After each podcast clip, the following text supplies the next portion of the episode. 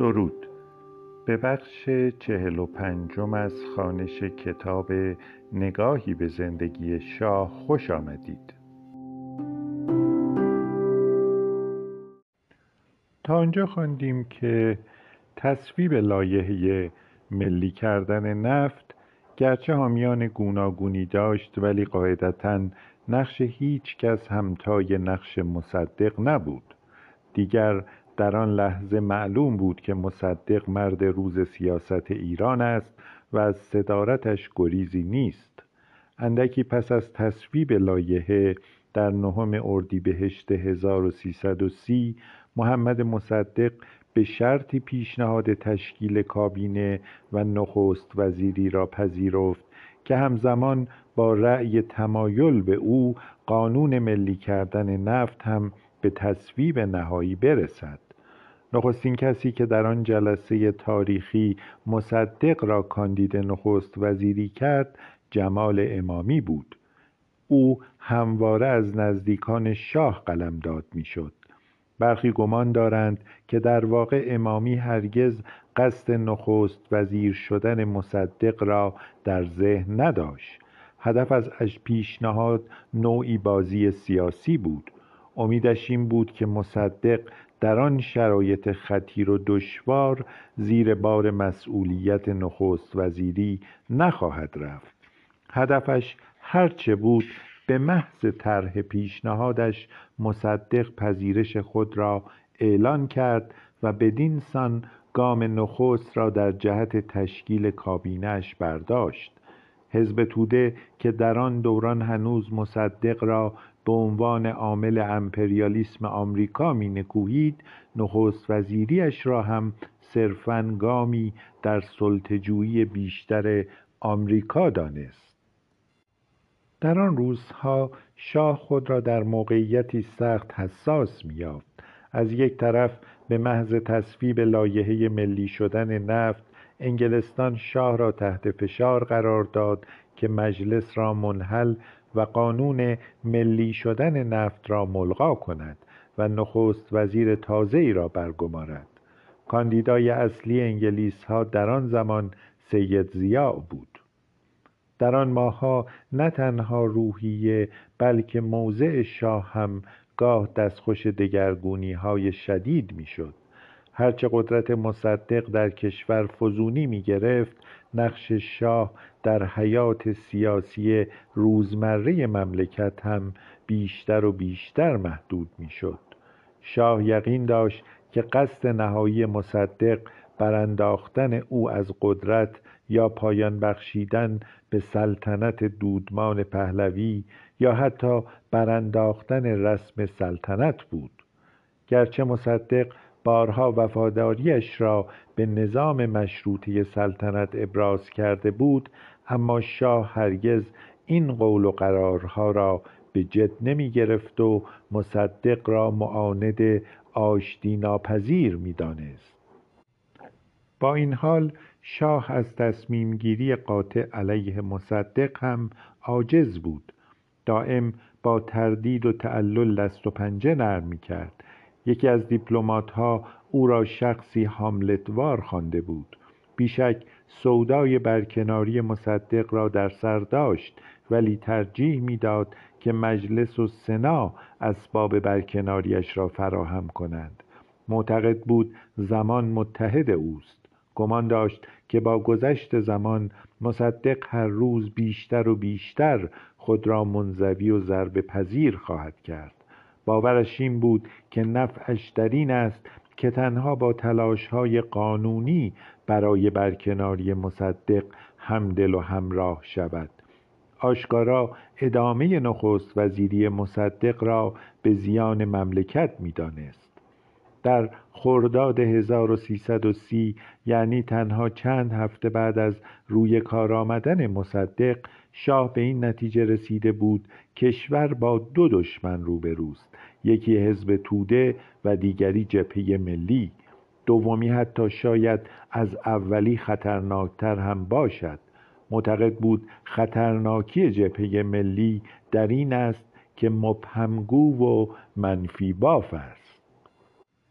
به محض روی کار آمدن مصدق و به ویژه وقتی که تلاششان برای تحریک و تهدید شاه به برانداختن مصدق ناکام ماند مقامات بلندپایه انگلیس به دیدار آن لمپتون رفتند. او در عرصه ایران شناسی در انگلستان شیخوخیت داشت. در آن زمان قیل و قال سیاست را به ظاهر واگذاشته بود و دنیای قور و تأمل دانشگاهی را برگزیده بود. در مدرسه معروف تحقیقات شرقی و آفریقایی لندن کرسی ایران شناسی را به عهده داشت. در این حال مشاور عالی رتبه دولت و وزارت امور خارجه انگلیس در مورد ایران بود. نه تنها از رضا شاه و فرزندش محمد رضا شاه دل خوشی نداشت بلکه از مصدق هم بیزار بود. می گفت قدرت طلب عوام فریب و آشتی ناپذیر است. توصیهش به مقامات انگلیسی این بود که باید هرچه زودتر و از هر طریق ممکن زمینه برانداختن مصدق را فراهم کنند. می گفت تفاهم با مصدق بر سر قضیه نفت شدنی نیست. به علاوه معتقد بود که در این کار مهم انگلستان ناچار است تنها عمل کند. می گفت آمریکا نه تنها تجربه بلکه پختگی روانی لازم برای درک واقعیات ایران را فاقد است. البته در آن روزها کم نبودند مقامات انگلیسی که آمریکا را دقیقا از همین منظر می نگریستند برخی از آنها حتی در صداقت آمریکا شک داشتند و گمان می‌کردند که پشت پرده دولت ترومن از مصدق حمایت می کند. لامتن نه تنها مقامات دولت انگلیس را به تلاش برای برانداختن مصدق تشویق کرد بلکه پیشنهاد کرد که شخصیتی ساخته این کار را به دولت معرفی کند مرادش البته رابرت زنر استاد دانشگاه بود و گویا برای فعالیت‌های امنیتی شوقی تمام داشت. در دورانی که لمتون در تهران کاردار فرهنگی بود زنر زیر دستش کار می‌کرد. در آن زمان تخصصش تبلیغات ضد کمونیستی بود. از همان زمان روابطی گسترده با عوامل و دوستان انگلیس برقرار کرده بود. اگر در لندن لمپتون و زنر به فکر برانداختن مصدق بودند در تهران برادران رشیدیان ادعا می کردند که شبکه ای از عوامل گوناگون دارند و برای حفظ و تقویت این شبکه از انگلیس به طور مرتب مستمری و مواجب می گرفتند. اولین تلاش مستقیم انگلیس برای برانداختن نهزت ملی کردن نفت سوای تهدید و تحریک شاه به این کار تهدید به حمله نظامی به ایران و اشغال مناطق نفتخیز بود که در خرداد 1330 شکل علنی پیدا کرد. وزیر امور خارجه انگلیس در اعلان و تبیین این تهدید تازه از زبانی به راستی شگفت استفاده کرد. می گفت این حرکت برای رام کردن بومی های سرکش است. نامی که برای این عملیات برگزیدند شاید ناخداگاه سرشت واقعی آن را برملا می کرد عملیات باکانیر به معنای دزد دریایی بود.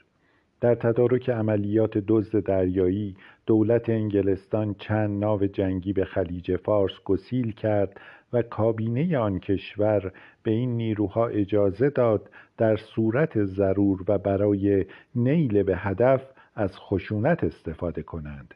هدف طبعا اشغال خوزستان بود ولی دولت ترومن قاطعانه انگلستان را در استفاده از خشونت در ایران منع کرد.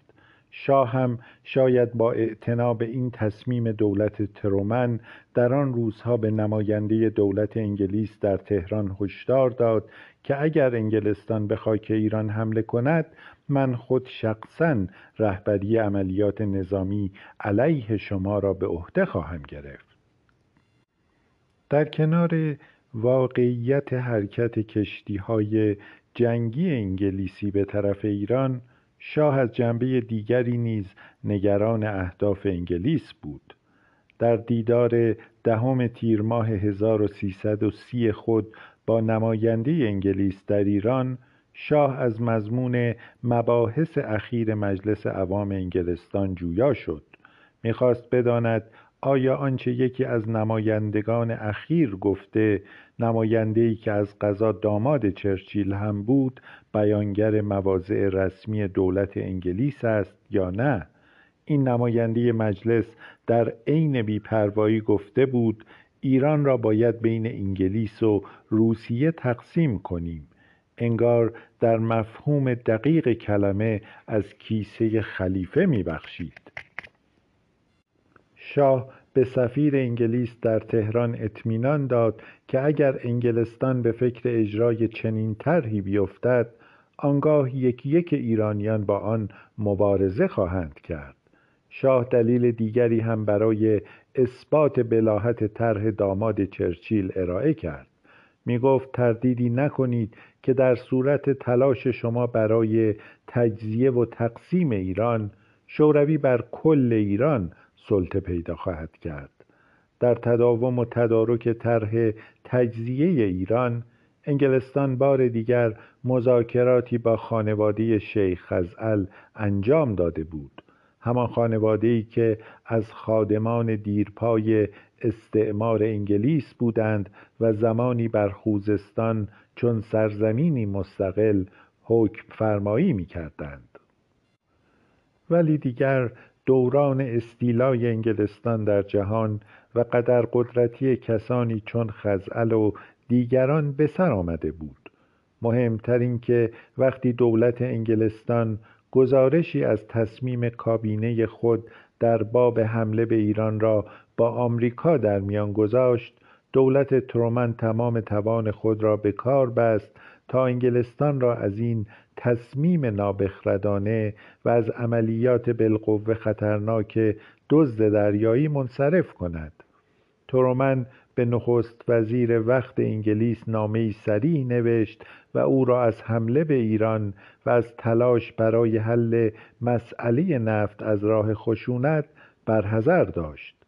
وزیر امور خارجه وقت آمریکا و معاون پرنفوذش که بعدها در مسائل ایران نقشی کلیدی بازی کرد هر دو در های جداگانه اما هماهنگ دولت انگلستان را از حمله به ایران برحذر کردند.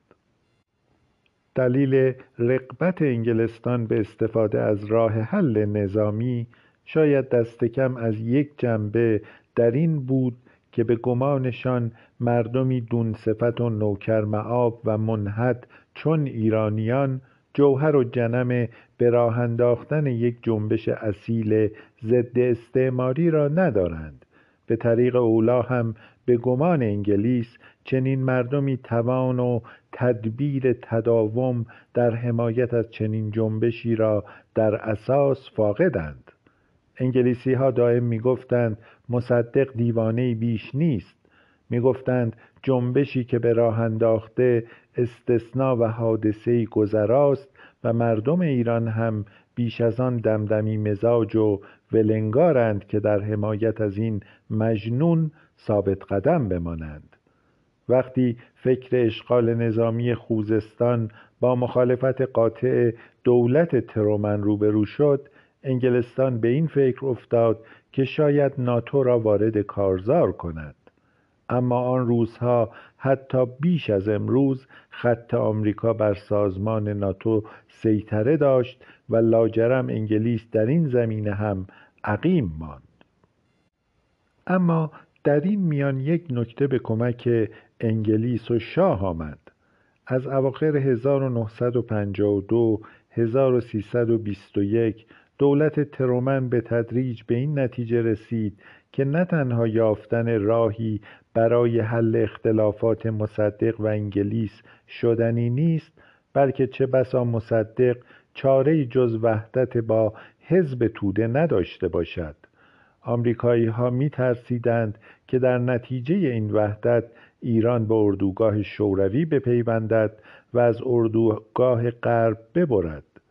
علائم این نگرانی های تازه یاب را به راحتی می‌توان در تلگرافی که دین آچسن وزیر امور خارجه آمریکا در 19 اردیبهشت 1330 به سفارت آمریکا در ایران فرستاد سراغ کرد.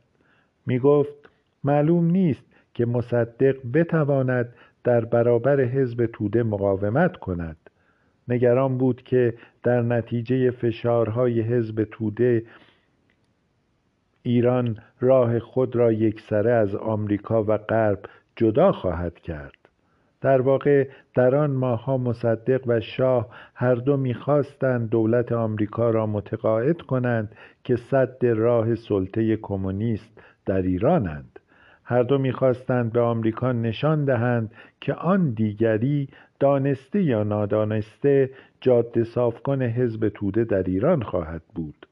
در یک لحظه بحرانی مصدق کار را به جایی رساند که از دولت آمریکا کمکی برابر ده میلیون دلار در ماه طلب کرد و تهدید کرد که در صورت عدم دریافت این کمک ایران در کمتر از یک ماه سقوط خواهد کرد و به دست به حزب توده خواهد افتاد. در این حال از منظری دیگر هم آمریکا را تهدید می کرد می گفت اگر این کمک را از آمریکا دریافت نکند آنگاه چاره جز طلب کمک از شوروی نخواهد داشت. شاه هم به نوبه خود دائم به آمریکا هشدار می‌داد که مصدق نه توان و نه حتی رقبتی به مقاومت در برابر حزب توده ندارد. در اوایل دوران نخست وزیری مصدق یعنی زمانی که روابطش با الله کاشانی حسنه بود شاه مصدق و کاشانی و حزب توده را به همکاری جمعی با شوروی متهم می کرد. برای مثال در هفت شهریور 1330 به سفیر آمریکا گفت که دولتش توانسته به مراودات بین کاشانی و شوروی دست پیدا کند کاشانی گویا در فکر سازش با شوروی است. آنچه در این زمان به شاه کمک می کرد بروز تنش روزافسون میان مصدق و کاشانی بود. این تنش ها به شاه فرصت می‌داد که بگوید مصدق هر روز بیشتر و بیشتر محتاج و متکی به حمایت حزب توده است.